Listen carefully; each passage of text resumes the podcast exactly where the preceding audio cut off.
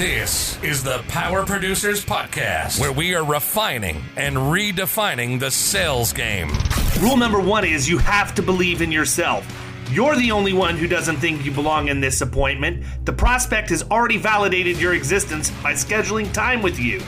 Get it through your head you belong here, go in there, crush it, and close the deal. A place where sales professionals can come to learn from other sales professionals and thought leaders that have mastered their craft. The difference between a good salesperson and a best in class salesperson is only two minutes by spending an extra two minutes on what you might think is a mundane task in the sales game.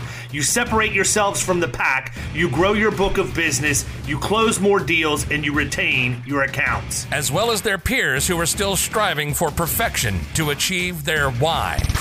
I have a wife and four kids. Failure is not an option. Real sales professionals, real stories, real results. It's no different than being a professional baseball player. You can't be a one trick pony. You have to be a five tool player in order to succeed in this game. This is the Power Producers Podcast, production redefined. Are you ready to feel the power? Hey, everybody, welcome to the Power Producers Podcast, where we are refining and redefining the sales game. Today, we ain't talking about sales. We're talking about finances, and producers don't like to hear that, which is exactly why they need to hear that. My guest today is not just one guest, it's three. It's the people from RD Advisory Group. You may better know them as Agency CFO, and I am honored and privileged to have them here because we are going to dive deep. so, Ro, Don, and Kayla, How's it going? We are wonderful. Thank you so much for allowing us into your world. well, it's a it's a dangerous and scary place. The only thing worse would be in my actual head. So, and we don't let anybody in there. So, before we get cranked up and deliver what I think will be an hour of pure gold, why don't you give everybody who hasn't heard of you guys sort of the 10,000 foot overview of who you are, kind of what you do, where you came from, all of that, so that they understand, like I do, that you're very credible and good at what you do. And then we're going to be off to the races and just drop practical information that people need to hear for the rest of 2022 and as they start planning for 2023. Absolutely. Thank you so much. So I am Ro. I am the R in RD Advisory Group, and I started it in 2013. I have an MBA and really was doing a lot of the typical MBA strategic planning, leadership training, all of that. While Don, my husband, was, where were you? At a large independent insurance agency here in central New York. Uh, I was there as CFO plus uh, 12 other hats, so from sales manager to the IT, HR, facility, second in command, wrote some life insurance, you name it. Uh, I pretty much did it back at the agency. And when you say sales manager, don't let him downplay that. He was his producers had million dollar books of revenue. Absolutely, we so, liked the large accounts, so uh, I like your philosophy, and uh, that's the way we worked. Absolutely. Along the way, we have Kayla. What is your background? Yes, so I actually came from the same agency as Don, so it was around ten Look million out. in revenue, not premium. And I was fortunate enough to be their business development coordinator. So I was really that central hub between um, either the producers that were at a million or path to a million, sales management, marketing, all the things that really makes this team successful, gets them out there. You were herding cats. Yeah. she was, don't let her kid you. She was herding cats. I honestly believe, yeah, I honestly believe that if you're not a producer in an agency, that you're wearing at least three to five hats. Period. Absolutely. Absolutely. Right? Producers get to focus on production because they're the prima donnas in the organization. But outside of that, you're everybody else. It's just kind of like uh, in a normal agency. Now there are very well-run agencies out there that have defined roles, responsibilities, and all of that. But for those of us that are normal, I think you just find yourself sort of white knuckle ride, holding on and hoping for the best. And I'm not advocating that's the way to do it. I'm just saying that's the way that it gets done nine yeah, times out life. of ten. It's it's life as a small business owner, and you use the resources you have to the you fill in where you need. about four well it is four years ago but about six years ago one of don's hits, he became a virtual cfo for an independent agency in detroit yeah they were losing their controller they're uh, an agency that really didn't have the need for a full-time controller cfo they were most were don't most don't. Most don't. We yeah, that's what I was going to say. Wouldn't you? Wouldn't you agree that the average agency, and when I mean average, I mean average, right? Yeah. Like the average yeah. agency, the average agency is not at a million dollars in revenue. No. You know no. what I mean? So you have to be an agency north, I would say, a 15 million even, in revenue, even 20 even million. 20 million in revenue to uh, essentially afford a CFO full time on your staff, as well as actually keep them busy. So what we found was that Don's agency owner at the time was extremely progressive. He encouraged Don to make this program his own, and we folded it in under RD Advisory Group, and it is the agency CFO program. Along the way, through my through my years, you were there for 14 years. I went to every conference. I've been to Applied. I've been to major industry events people would think I was an insurance agent because I, hey, I'm an MBA, I can speak this.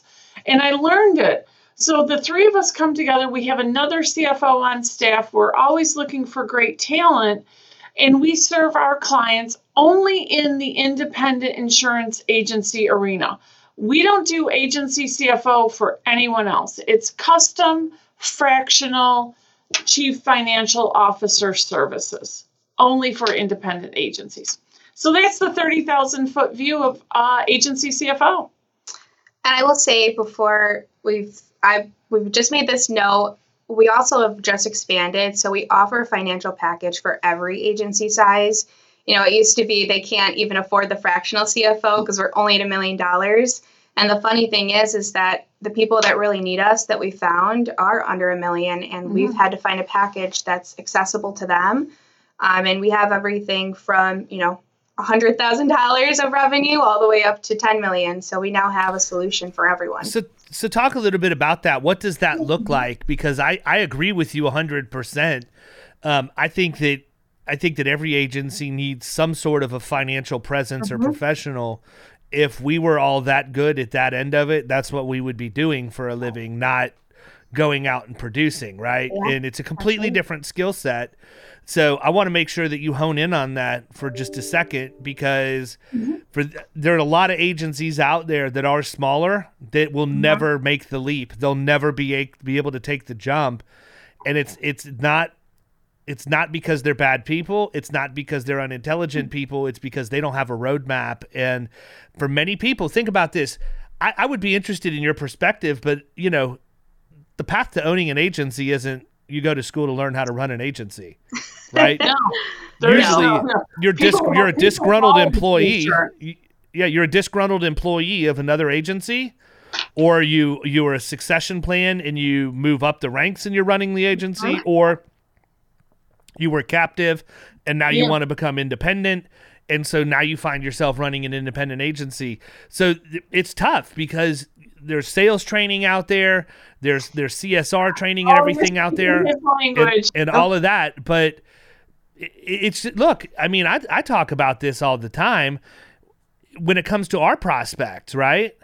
Where does the average consumer learn how to buy insurance? There's not courses out there. There aren't webinars that you can attend. And if there are, they're from the same people you're learning from already. And that is guys like me that are going to educate you on how to do it and then hopefully gain your business as a result of gaining your trust through education. Running the financial end of any business, let alone, I mean, unless you're going to school for finance or accounting or whatever else, there's just not practical training there. And there are things that we need to know to do every single day when you're not involved that we don't know. So talk a little bit about that because for for those of you that have smaller agencies, I can't be any more adamant on why you need to engage with a financial professional sooner than later. It was the first thing I did when I launched my agency, knowing full well that I didn't have the volume or anything else for a CFO, but I have a friend who was handling all of the accounting and, and basically CFO type stuff for another business that I have interest in. And I just mm-hmm. migrated over and she learned pretty quickly insurance is a whole different, you know, option. right? And so to that end, that's also probably one thing that's kept me from scaling as fast as I want to scale in my agency simply because just not just the financial segment of any business but the financial segment of a insurance agency is extremely unique and needs to be done mm-hmm. right from Absolutely. the beginning or as soon as possible when you realize you're not doing it right there you nailed it. And what we found, I want to take a quick step back because we've been using the word CFO, CFO. Let's let's give the the listeners a sense of what that really means. We look at it as the gap. You have a tact. We call it tactical. Your bookkeeping, your billing, your invoicing, even some of your payroll. What it takes to run your agency on a day to day. Our small agencies, sometimes the owner does it, sometimes they're able to have an outsourced bookkeeper. At the top of the pyramid, you have a CPA. They're going to do your taxes. When we talk CFO, chief we hope, bro. Officer, we hope they have a CPA at the top of that pyramid. All right, fair. Not always. Not always fair. And you need a good CPA. I'll quantify that because we've run into that as well. That really understands some of the nuances when we come in as a CFO, you look at they Kayla's a CFO as well. She does CFO work. Don't let her kid you. She is the sharp one. There is the critical five. So real quick, just fire those off so they know what a CFO focuses. So the five things that we believe every agency owner must completely understand. One is their revenue. How fast are they growing? You know, hopefully we're growing, we're not shrinking. So earned revenue. Second is profitability. We look at profitability in three different ways profitability excluding contingency, with contingency, and EBITDA. And yes, we'll teach all of our owners what in the world is EBITDA. cash flow. Uh, cash is mm-hmm. king. We, we, we may not go out of business because of, of a lack of profit, but we uh, don't have cash. We can't pay the bills, can't make payroll. Uh, we're out of business. So we're going to definitely understand cash flow and definitely how agency bill uh, can distort that. Then on a written basis, new business is number four. How much new business production are we actually generating? How do we measure that? Non-renewal, you know, no rewrites, true, pure new business that's hitting the books for that current year. And probably the fifth is the most misunderstood mm-hmm. topic mm-hmm. of all: client retention. How do you measure it? And what does it mean? Uh, we see so many different ways and so much misinformation about how you really measure retention and how to how to manage it. And then there's a whole host of other things, such as, uh, and this will speak to the producers, producer comp, mm-hmm. and uh, we've even gotten into pro, forma, pro formas for uh, valuation. And where it starts with us is Don and Kayla have developed this incredibly in depth financial model. Every one of our clients, the model is adapted to them we have permission from Bobby Reagan, Big I, to use the benchmarking data. Everybody gets benchmarked. And we provide a monthly earnings call, just like you see on CNBC, where our CFOs give their expert analysis and the five points to consider for the month. Now, to level the playing field, because our agencies, especially over $1 million, can afford, for the most part, our program we were getting so many inquiries, and our core mission is to help people. We are here as an extension of an agency's team. We become very close with our agency owners, we consider them our friends, and we wanted to level the playing field. And that's where we have the Executive Academy. And right now, we have a financial fluency course developed. This is Kayla's baby. This is what she runs, and we just take part in it. So I'm going to turn it over to her to give you that snapshot of how mm-hmm. the, all of the listeners can be a part and, and level that playing field and be their own CFO.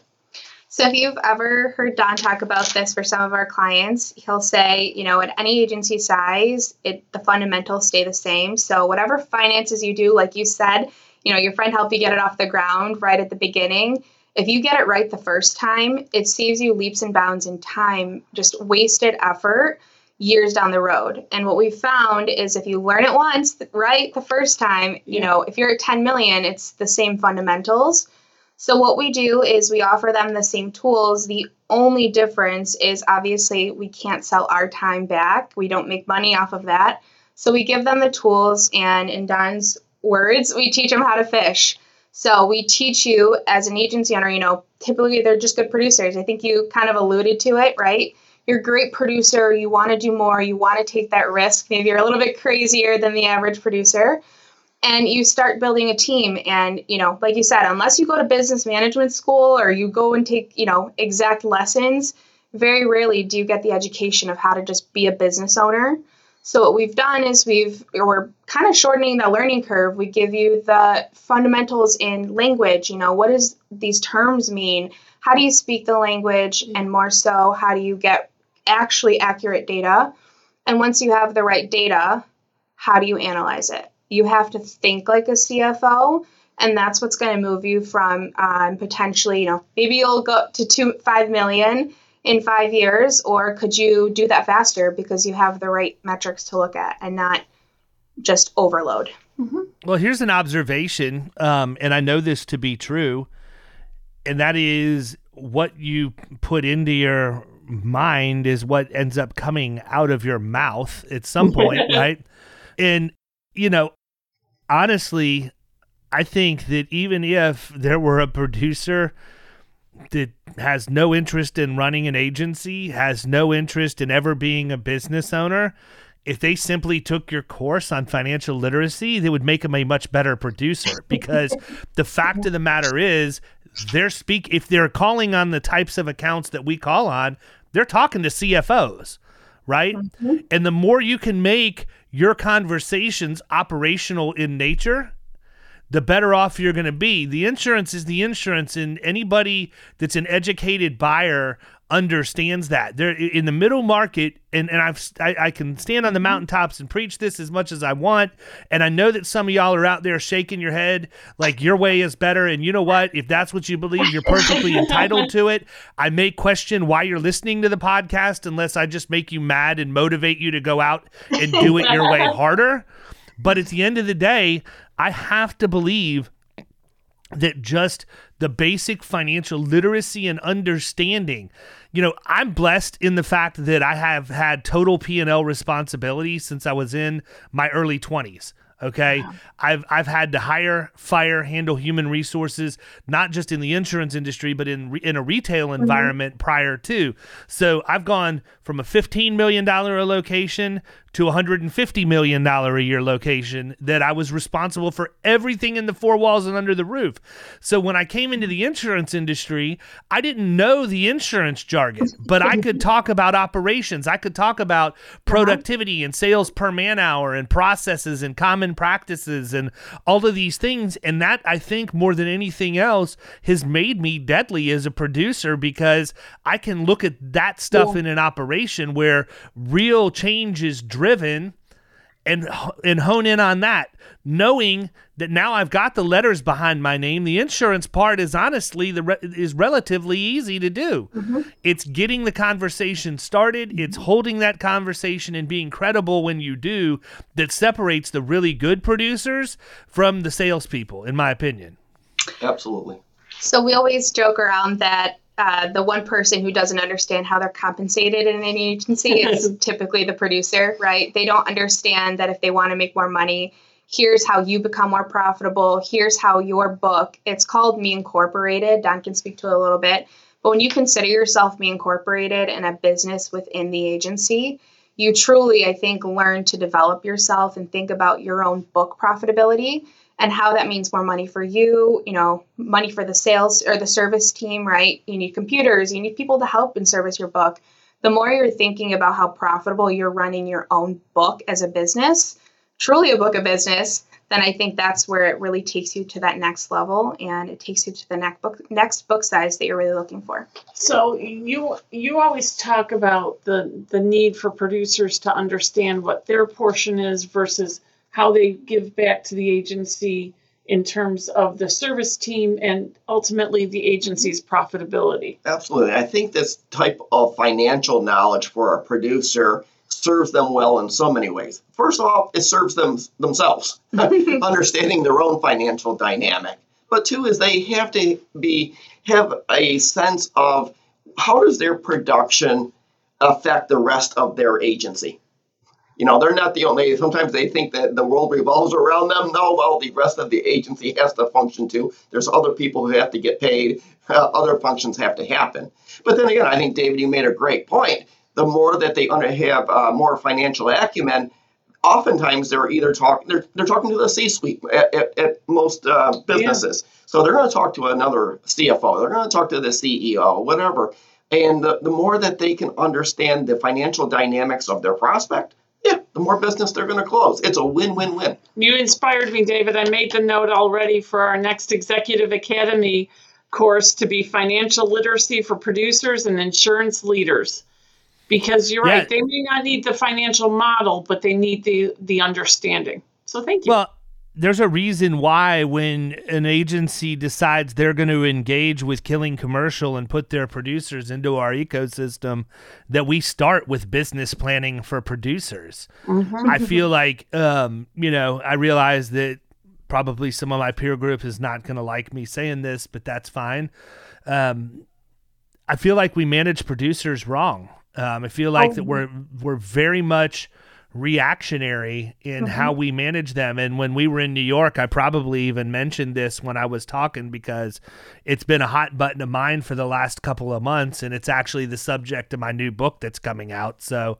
uh, I'm going to continue to talk about it for a while. But um, at the end of the day, I feel like agency principles, and this has been experience that I've seen firsthand, it's always the end of the month, end of the quarter, you know, end of the year when somebody hasn't validated that now mm-hmm. we're now we're upset, right? We're upset that you didn't hit your quarterly number and we need to adjust your draw or do this or do that when they could have been managing their behaviors the entire time.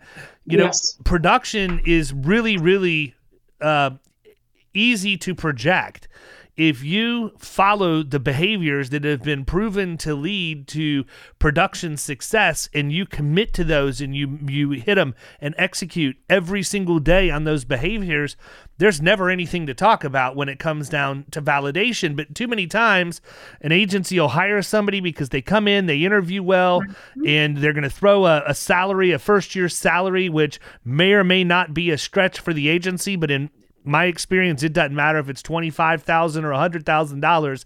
Those dollars are screaming every second they leave the agency mm-hmm. principal's mm-hmm. wallet. So they're going to be worried about how much they've paid out, and they don't they don't really put the thought into it that they need to put into it. They they're like, well, this is how we've always done it. Go call on all your family and friends. We'll we'll send you to CIC or whatever else, and then it's kind of hope for the best, which is what happened to me.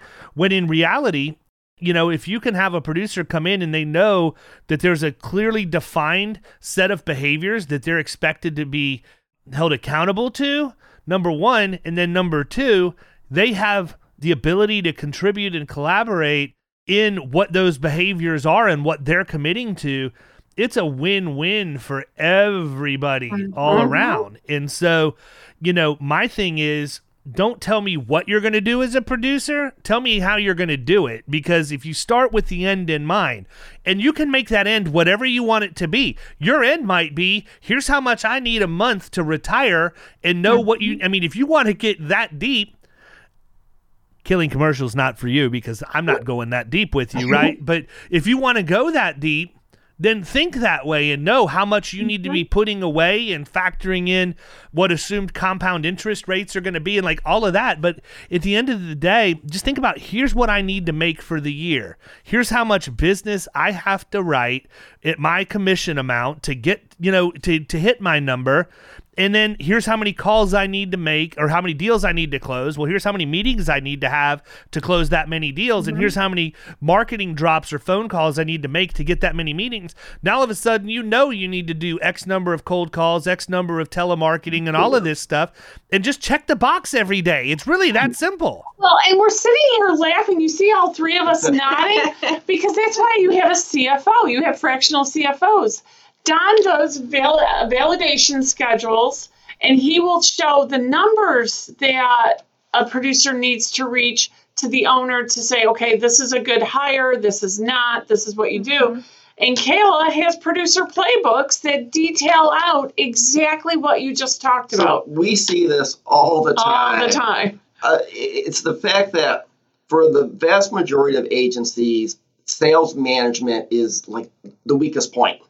Well, I and I'm going to put myself out on the limb like David did and say I've seen, we have personally seen agency owners afraid of their producers. Yes, yes, absolutely. They're uh, afraid big, to have the conversation. Yeah, but you know what? The reason they're afraid is because they didn't establish expectations at you the beginning. It and yeah. it was a free for all. And now somebody's had some marginal level of success. The agency mm-hmm. principal is afraid that they'll walk out and take their book with. And by mm-hmm. the way, mm-hmm. probably didn't have a non solicitation or non compete yeah. sign to begin yeah. with. So you're backed into a corner, and they do have you, you know, by the back of the neck. But there, there's nothing that's established expectations and accountability from the beginning, mm-hmm. and now they're having to go in after the fact and say that. And let's let's let's call it what it is. Producers have egos right? Yeah.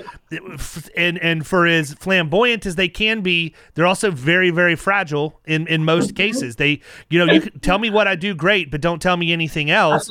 But at the end but at the end of the day, that's what happens in you know it's just it's scary to me how many how many people out there think that they're just really maximizing their potential and they haven't even scratched the surface because they just don't understand. When I got into the business, Don made the comment that, that one of the things, one of the bullets is you need to know earned revenue. There are only four reports that I ever concern, concerned myself with when I was a producer. The month to date, of my book of business in terms of the revenue that was booked versus the producer commission report, which tells me which what is flowed through the agency that month, and then the same two reports except for year to date. What did that do? That allowed me to see a couple of things. Number one, am I on the path with my booked revenue?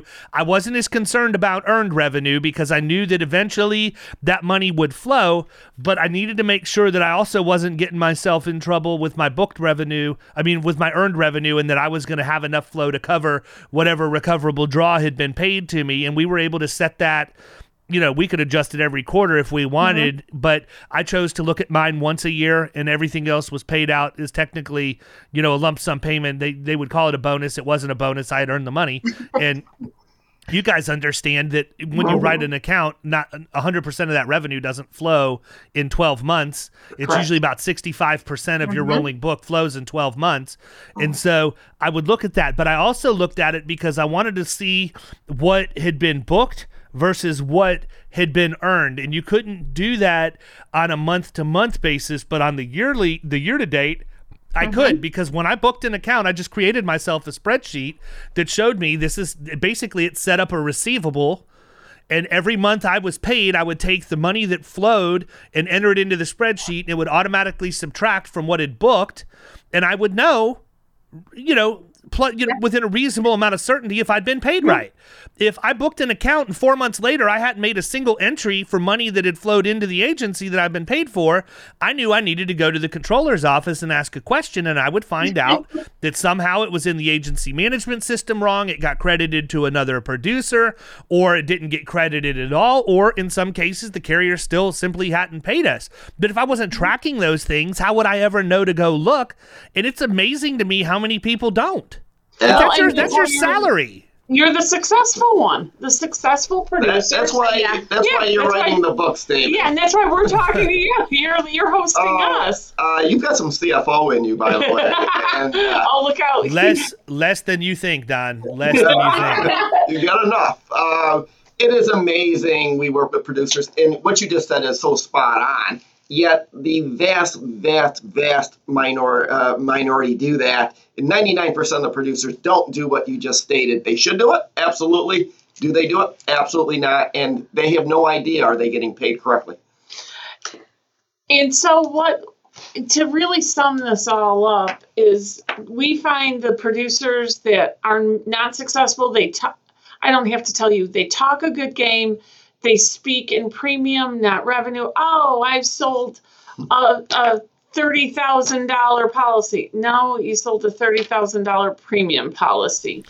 I say it all the time. Premiums for show, revenues the dough. Premiums for vanity, revenues for sanity.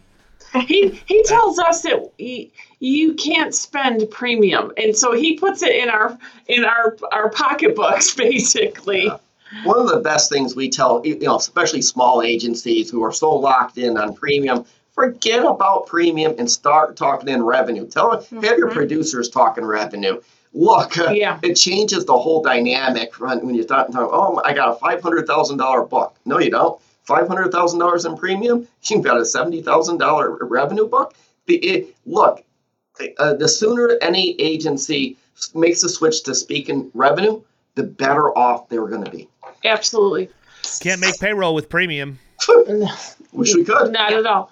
So I would say that when we when we think about this to tie it in because we promised content that we're looking at pipeline management and we're halfway through the year and to tie this up with that pretty bow would be where are your producers pipelines right now do they have the influx to actually fulfill what their goals are for the year, their growth goals. I'm going to take it one step further because it's your pipeline, you know, you can't get a gauge on your pipeline until you know what the annual sales goal was for your producer to make them profitable, right? But before that starts, it's revisiting your producer. If I could have anybody listen to this podcast do one thing, if you're an agency owner, please go look at your compensation models and make sure that they are accurate and that your salespeople are performing to date where they should be. And if you are a producer listening to this, I hope you're tracking it and I hope you go look at your year to date sold. And you also are looking at your retention and what is being lost in your book. Um, because essentially, yes, you can look at it year to date of what's going on. But if you're losing accounts, that means your pipeline needs to be X amount larger, not just to hit your annual goal, but also what has been lost in the year and a lot of people kind of miss that mark. Mm-hmm. Yeah, I think the other thing is if you're a producer and you start looking at this stuff, and then all of a sudden you start hearing the headhunters and all of the ads and everybody mm-hmm. grumbling out there about how much more you could make on the other side of the fence. You need to step back and take a real long look at what your agency is doing to set you up for success and what that agency's platform looks like. I am very open with the compensation that we give to our producers. They're commission only, and they get 40% new, 25% renewal. Oh, you're speaking his you, language. Listen, you'll go you'll go out to the internet and you'll hear everything from people giving 70 to 80%. Oh, we hear new it. I've seen new and renewal. Listen, I understand that it's all the same big bucket of money and that you can say that if they're 1099 and you're giving them 80% that it's like you having 20% gross profit for you to operate out of and all of that. I can tell you this. I've never had a producer complain about what they make in my agency because they know what I've invested in them in their success financially through continuing education and getting them up to speed as quickly as possible, plus the tech platform that we've provided for them, plus the value proposition that we have crafted and the ability to deliver to our clients, and the fact that the agency participates in those costs at 100%. So if one of my people needs a loss control visit, I eat that out of the agency. And I don't know very many other places where you're going to go where that cost isn't shared. As I was coming up through the ranks, I had to split those costs 50 50. My agency would pick up 50% of the loss control budget, and I would take the other 50% out of my cut of the deal. And I don't do that at my agency. I eat 100% of that. But at the, at the end of the day, our close rates are through the roof, and our retention is nearly 100% because we know who we're going after.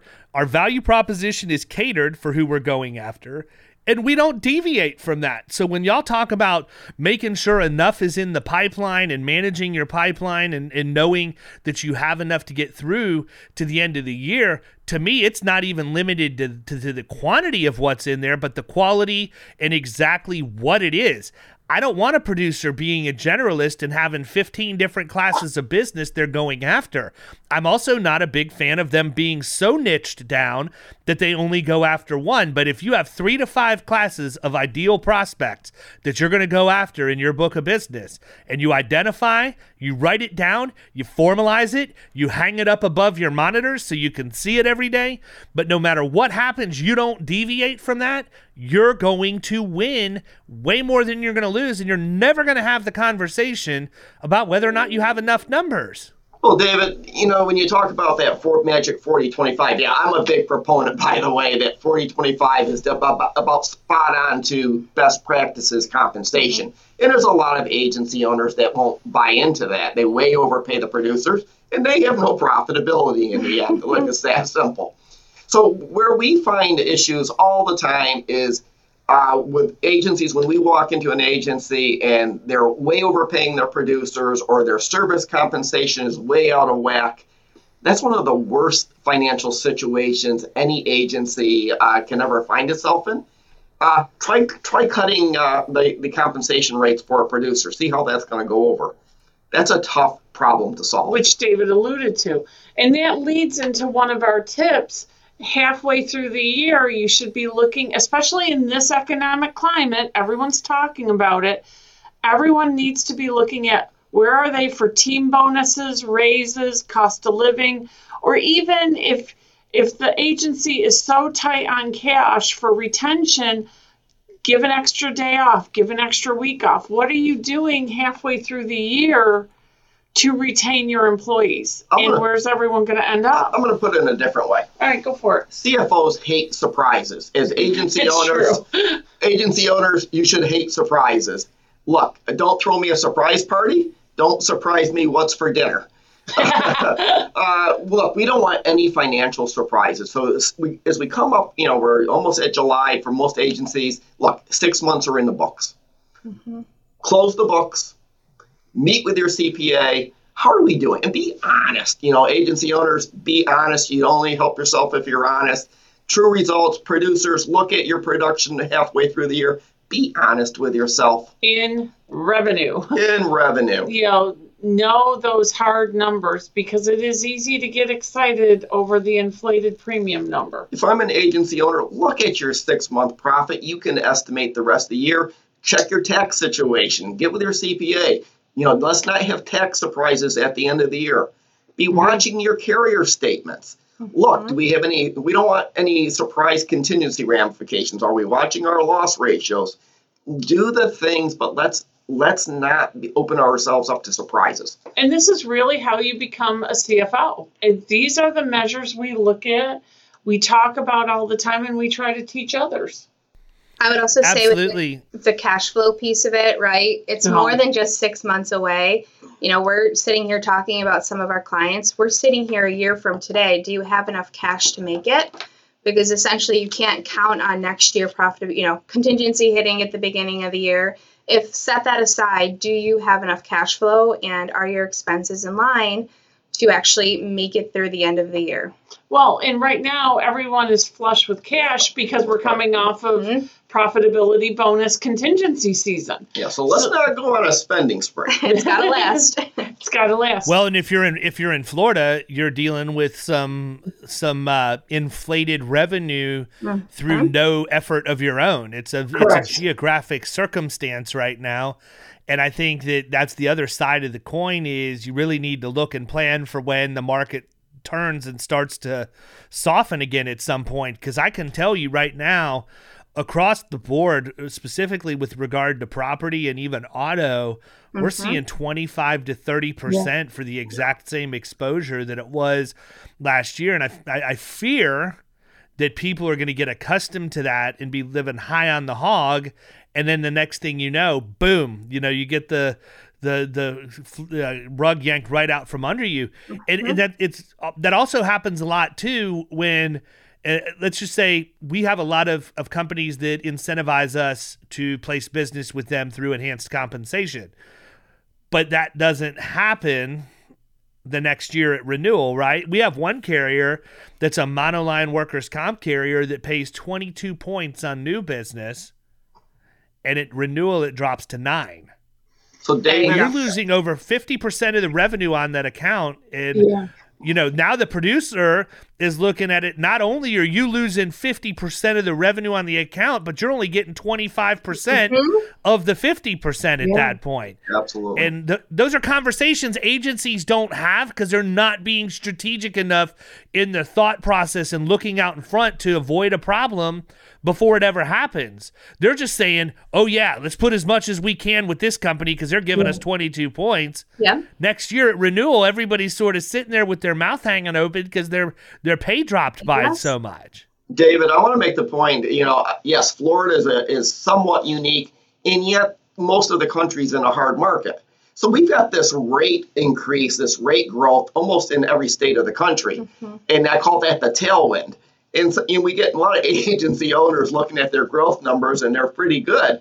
And yet they, they're totally blind to the fact that most of their earned revenue growth is coming from the hard market rate growth and not organ- true organic growth. Yeah. And they're gonna, yeah, they're gonna be open to a rude awakening when that market softens and all of a sudden uh, mm-hmm. that that tailwind goes away and their their their revenue growth shrinks. So other than revenue growth, what have we been managing for our Florida clients specifically? What are some of those other measures can we look at to make sure the book is not because rate is hard to get, you know, an exact rate number you had would have to be so diligent in your revenue tracking. It's almost impossible to get an exact percentage is coming in from rate growth. But if not, what other book metrics can we look at? You know, obviously retention. We've got to understand client retention loss. Yeah. Not only how much are we losing, but we need to capture every time we lose a policy, why did we lose it? Because we're never going to change that dynamic if we don't understand the why behind it. And could I not also add that before that new client even comes in the door, we look at ideal client. Are are you writing the policies you want to write and are you rounding out the accounts? Or are you just solely focused on the quick quick sale and not looking at the whole picture? Absolutely. Often talked about we rarely see it actually executed. Correct. not rocket science but it's very rarely executed. Mm-hmm. and what do you see on your end of this david? You're you're in the heart with these producers. How do you get them not to write everything they just because I don't let them. The, the, expectation is established at the very beginning with a minimum revenue per account threshold. Now, I will yeah. say that we took that away during COVID because they weren't out able to able to be out knocking on doors, yeah. meeting with people in person, and you know the middle market is a value based sale, literally hundred percent of the time when you're in front of the right prospects there are people that still buy on price and and I understand that, but for our prospects that's typically not the case. Unfortunately, when you can't get out and have conversations one on one, if they're not amenable to meeting on Zoom or whatever, you kind of have to expand what you're willing to look at. And so I did drop that and, and just completely took the minimum revenue threshold away Mm-hmm. Because we were able to sell over the phone, specifically targeting workers' comp accounts that were with payroll providers and weren't getting the service they needed or whatever else. That was me managing the business, right? That's not necessarily right. how I want to see this for the long term, but it's what was necessary to get through COVID. Mm-hmm. And now, as we're moving back, that minimum revenue threshold of five hundred or five thousand dollars minimum revenue per account is back in force at this point. That being said, the other the other phenomenon that happened to us that just sort of was like the double whammy with COVID is we lost a quarter million dollars of revenue in 2021 because we had accounts that were acquired by venture capital and there was nothing at all that we could do to prevent that from happening aside from mm-hmm. what I have done and that is parlay that into a meeting with the CFO of the VC company to talk about Florida Risk taking over their entire mm-hmm. portfolio once they got a little bit of a taste of the quality of the risk management programs provided to those three accounts that they bought. But what it did and I talk about this a lot on the podcast, and people probably don't understand it, but I can assure you, if you were sitting in my seat, you would definitely understand it. But our average revenue per account in the agency was too high we didn't have the broad base in our book that we could fall back on because we don't have a ton of personal lines. We don't uh-huh. have a ton of small commercial. We have middle market, and when you li- have that set, when you have the agency set up the way that it was, you live by it and you die by it. You know the same way, and so you know, I have made a conscious effort to moving downstream a little bit and focusing on things that were maybe more in the twenty-five thousand to a hundred thousand dollars in premium range because that helps fill in some of those cracks and it makes me be able to sleep at night a little bit better. Again, if you don't know your numbers and you're not managing your pipeline and you don't know your average revenue per account and all of that stuff, then you can't make decisions like that. You you don't know when it's time to course correct, and so you don't, and it ends up stinging even worse because you don't try and solve the problem. And that's really the thing that we faced. Um, you know, I'm not uh, um, somebody who is going to be blinded by the fact that organic, you know, the market conditions have led to more revenue coming in. Truth be mm-hmm. One of the reasons why I prefer the service fee model for business is because the revenue flowing into the agency is more stable in that model. So if my client is experiencing increases and decreases in premium, it doesn't necessarily affect my compensation because I'm I'm quoting with the carrier's net of commission and I'm billing a fee directly to my client for my services just like you would just like an mm-hmm. attorney would, just like the CPA would. And so we're probably a little bit less volatile. We don't have the horrible beta coefficient to use a, a, a stock uh, market term, but we do see fluctuation, and I'm very cautious about that. That money typically. I'll just take whatever I feel is a reasonable amount. And I know you guys don't want to hear me eyeball it, but you know, if I look at it and I feel comfortable with just culling, you know, 10, 15% of that money to the side and putting it over in savings so that we're operating on a more natural budget, I'll happily take that as bonus money, but I may need that to get through the next mm-hmm. year and so it, it, it, I, look, I got burnt really bad with excess and surplus lines early in my career where I had a chargeback. And so I do my best to have money squirreled away so that if anything ever happens again where I have to have yeah. a lump sum, I've got it there because I run the agency debt free with no credit whatsoever. You're um, sounding like a CFO again, David. You're sounding well, like a CFO. No, what I'm what I'm what I'm sounding like is somebody who did some really stupid stuff with credit cards in their early 20s and swore I I would never get burnt again. So we live debt free at home, and I chose to live debt free in, in, the business. And I've got a lot of friends that are way smarter than I am that tell me all the reasons why I should leverage debt. But at the end of the day, no. I know this there's a 100% chance that I'll never have to worry about getting in trouble financially again because everything we do is 100% paid for in cash. And I'm okay with that. Well, David, we've got one more topic here. That's when you mentioned COVID. So, Ro? Yeah, so uh, we've already covered the five things that an agent, a CFO should focus on. We've given you some tips halfway for the halfway point. And now here's a little bonus content because you really sparked it. And when you said you you had to adjust your business operations during COVID, and you lost revenue, and you lost case. in your case you lost revenue as CFOs, we have decided it is our fiduciary responsibility to help our agency owners maximize whatever they can. And in that, there is a government program that's a part of the CARES Act. It's the Employee Retention Credit. It is very, very misunderstood. I am not a CPA, I am not a tax expert, but I have been diligently researching this. And our agency owners, we have found, and many have qualified already, because there has been a substantial change to business operations, whether they had to go buy laptops, uh, we've had agency owners deliver laptops. they couldn't go to trade association meetings, they couldn't go to client visits, they couldn't go to prospects. All of this, we've had some have issues with mergers and acquisitions. These are all disruptions, they're operational disruptions due to the coronavirus COVID 19 pandemic. There is a government program. There's a lot of spam calls going on right now around it, but they can reach out to me direct, ROP at RD Advisory Group, and I will talk them through what I've learned and how they might research their their ability to apply for this credit. It could literally be up to $26,000 per employee.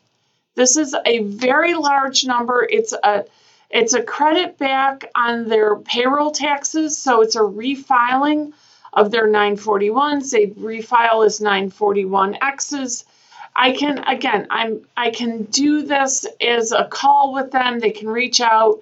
Happy to help anyone understand this program, but it is a game changer because we forget how much disruption we actually mm-hmm. went through as small business owners. And in the end, we're coming to you, to your agency owners, to everyone as a fellow small business owner. We have the same things. We prospect, we have clients, we have retention, we have products. So we're the market instead of selling a market. Facility space, our offices, everything that agency owners go through, we go through. And that's how we relate. And that's why we know this is a very, very important conversation for your agency owners to have. And David, if you haven't applied yet either, we need to talk about this offline. Well, I can tell you who else needs to know about it, and that's our clients. So, producers, if you don't know or understand this, you are missing an absolutely golden opportunity to differentiate yourself when you're in front of the people that you're talking to as prospects. And if you haven't heard me tell the story, one of the best things that I've done over the course of the last two and a half years was hit the payroll protection program yes. right in the face, literally the oh, second that it too. came yeah. out, and making sure that we had a webinar for all of our prospects that we mm-hmm. could get out yeah. in front of that with SBA lenders. So this is something, look, I can tell you right now the number of times that I have used tax credits and the ability to identify what they are, not me personally, let me be very, very clear, but I can assure you, large accounts, if you use a company like Aflac, for example, who has the software to go in and calculate the work opportunity tax credit and show you how much money you're leaving on the table or left on the table based on who you're hiring, not hiring, and all of that, you're missing the boat because employers do not hear these messages from Correct. the people they should hear them from. And Correct. if you have their ear, it's a completely different message they're going to hear from your peer group. And it's going to make you look like more of a well rounded professional, mm-hmm. operational and discussion nature, and not selling them an insurance policy to solve every single problem they have because we can't do it. Correct. There isn't an insurance policy for every single problem a business has. I hate to rain on everybody's parade. Absolutely. So, the program that uh, we have access to, and if anyone, again, they're free to contact me. There's no, I don't, we don't charge for this at all. We can have them set up to offer it to their clients. And that's what we've done for our own agency CFO clients. So, this is something we weren't expecting to bring up today, but when you mentioned it, we wanted to jump right on it. There were far more COVID disruptions for mm-hmm. insurance agency owners than they can ever remember or realize. And it definitely gives them the ability to apply for this credit, or at the very least, they should look at it for themselves and share it with their clients. So just reach out to me and I will walk them through that. So we are getting close on time, and I want to hammer something home that I think is extremely important before we wrap up. And that is people don't be afraid to call them. Seriously. Like I can't tell you the number of agencies that I know of right now that I can rattle off off the top of my head that need to at least have an exploratory call with you, but they won't do it because they're scared and they're intimidated and most importantly they're embarrassed. They're embarrassed about what their results look like, and it's all in their head. It has nothing to do with you, it's everything to do with them. And to me, it's like the person that has got mountains of debt piled up that's all overdue, and the phone is ringing, and it's the debt collector calling, and they just sit there and stare at the phone, knowing that if they pick it up and they have the conversation, they may not like what they hear on the other end of it, but that's the only way for them to get out of their problem is to start having the conversation and recognizing that they do have an issue and there is a way for them to dig out. And I feel like a lot of these people started their agencies the wrong way. Yeah. And it's just compounded over and over, year after year after year. And they feel like there's not a way to get out. Guess what? There is. And you need to be willing to take that first step and realize these aren't a bunch of hacks that we just brought onto the podcast. These no. people deal with agencies who have problems and opportunities just like yours every single day. And they understand how to deal with you. They are not going to rub your nose in any mistakes that you've made. I don't know of a single business owner that I've ever met that hasn't slid the debit card one time when they shouldn't have, right? I don't know of a single business owner that I've ever met that hasn't done that. Some of you do it more than you should, and that may need to stop. But if that's the worst thing in the history of man that's happened in your agency, quit screwing around. Get a professional in there from a strategy standpoint. If you want to be a five million dollar agency and you're stuck at nine fifty, you need yeah. somebody who understands what it takes to be a five million dollar agency. Number one, and number two, every step along the way that you need to take so that you're insured to get to whatever that goal is. That's the value more than anything else. You can find people to do data entry and bookkeeping, they're a dime a dozen. You mm-hmm. need strategic thinking people who look at this like a CFO looks at their business, knowing that you don't have the ability necessarily, or maybe even the desire to have a full time CFO in. We don't need it, but we need the accountability in many cases, we need the roadmap, but we got to be willing to make that change and pick up the phone and call somebody. Or e- look, if you don't want to call because you're afraid somebody's going to answer, shoot them an email. It's less yeah. threatening, right? Yeah. But I mean, that has to be one of the biggest obstacles I have to believe that you face is is people just are they're they're just embarrassed or they and for no reason really. Absolutely. Yeah, Absolutely. And well said. We're we're human. We're we'll joke around with you. We yeah, we're truly here to help. Uh, and I can't drive that home enough that we have David, we're business owners and we've taken on unprofitable clients because we need to help them. They, you know, we can't we can't not help someone. We will find a way. The academy gives us a great way now we coined a term a few years ago called mid-agency mindset. Don and I use it all the time now. It was it's a Rowan Don original. If you want to be that nine, if you're that 950 agency that wants to be at five million, we're going to help you get the mid-agency mindset to get there. Because it's mindset. What's the cost of not doing something, right? Yeah. What does the next five years look like without help? Are you in business? You know, what does that look like for you as a business owner, as an agency? Think about the team around you. They're leaning on you. You know, it's your fiduciary responsibility to bring them forward. Um, and part of that is the first thing we ask is it, last question of our assessment that we do with agencies. We say, what keeps you up at night, right? What is that 3 a.m.? You know, you're waking up at 3 a.m., you're stressed out. What's that 3 a.m. noise? And if you think about it, if financial noise is your number one thing, let us fix it. It's so easy. the, you, think about just the last, you know, maybe 90 minutes we had, 60 minutes that we just had together. These are the same conversations we're having with agency owners. It's not scary. If you can make it through a podcast, you can make it through a call with us.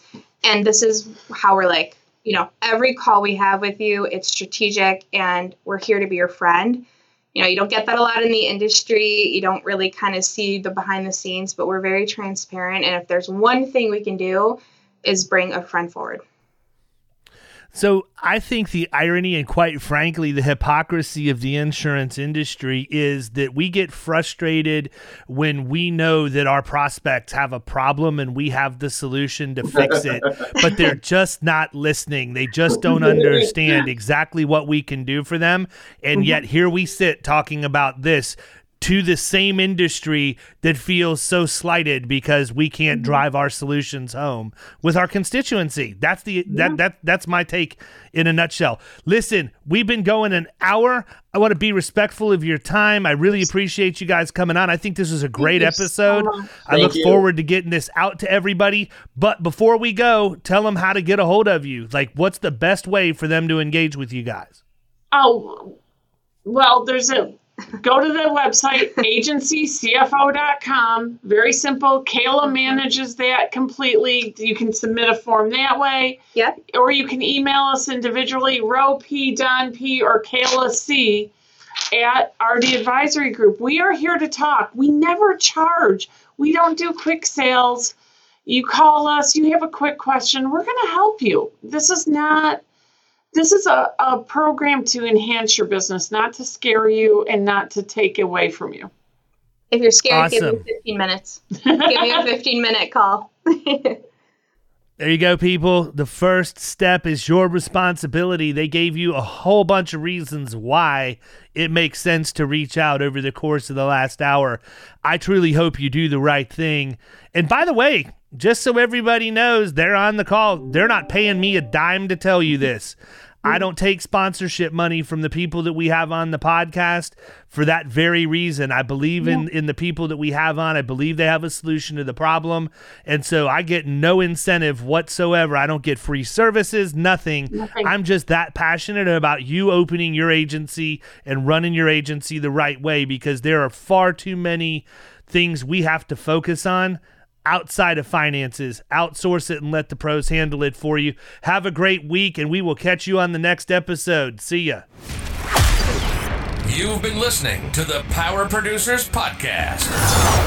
You can follow Killing Commercial Insurance on Facebook and YouTube. And if you want to take your game to the next level, next level, check out our book, The Extra 2 Minutes, and our website, killingcommercial.com.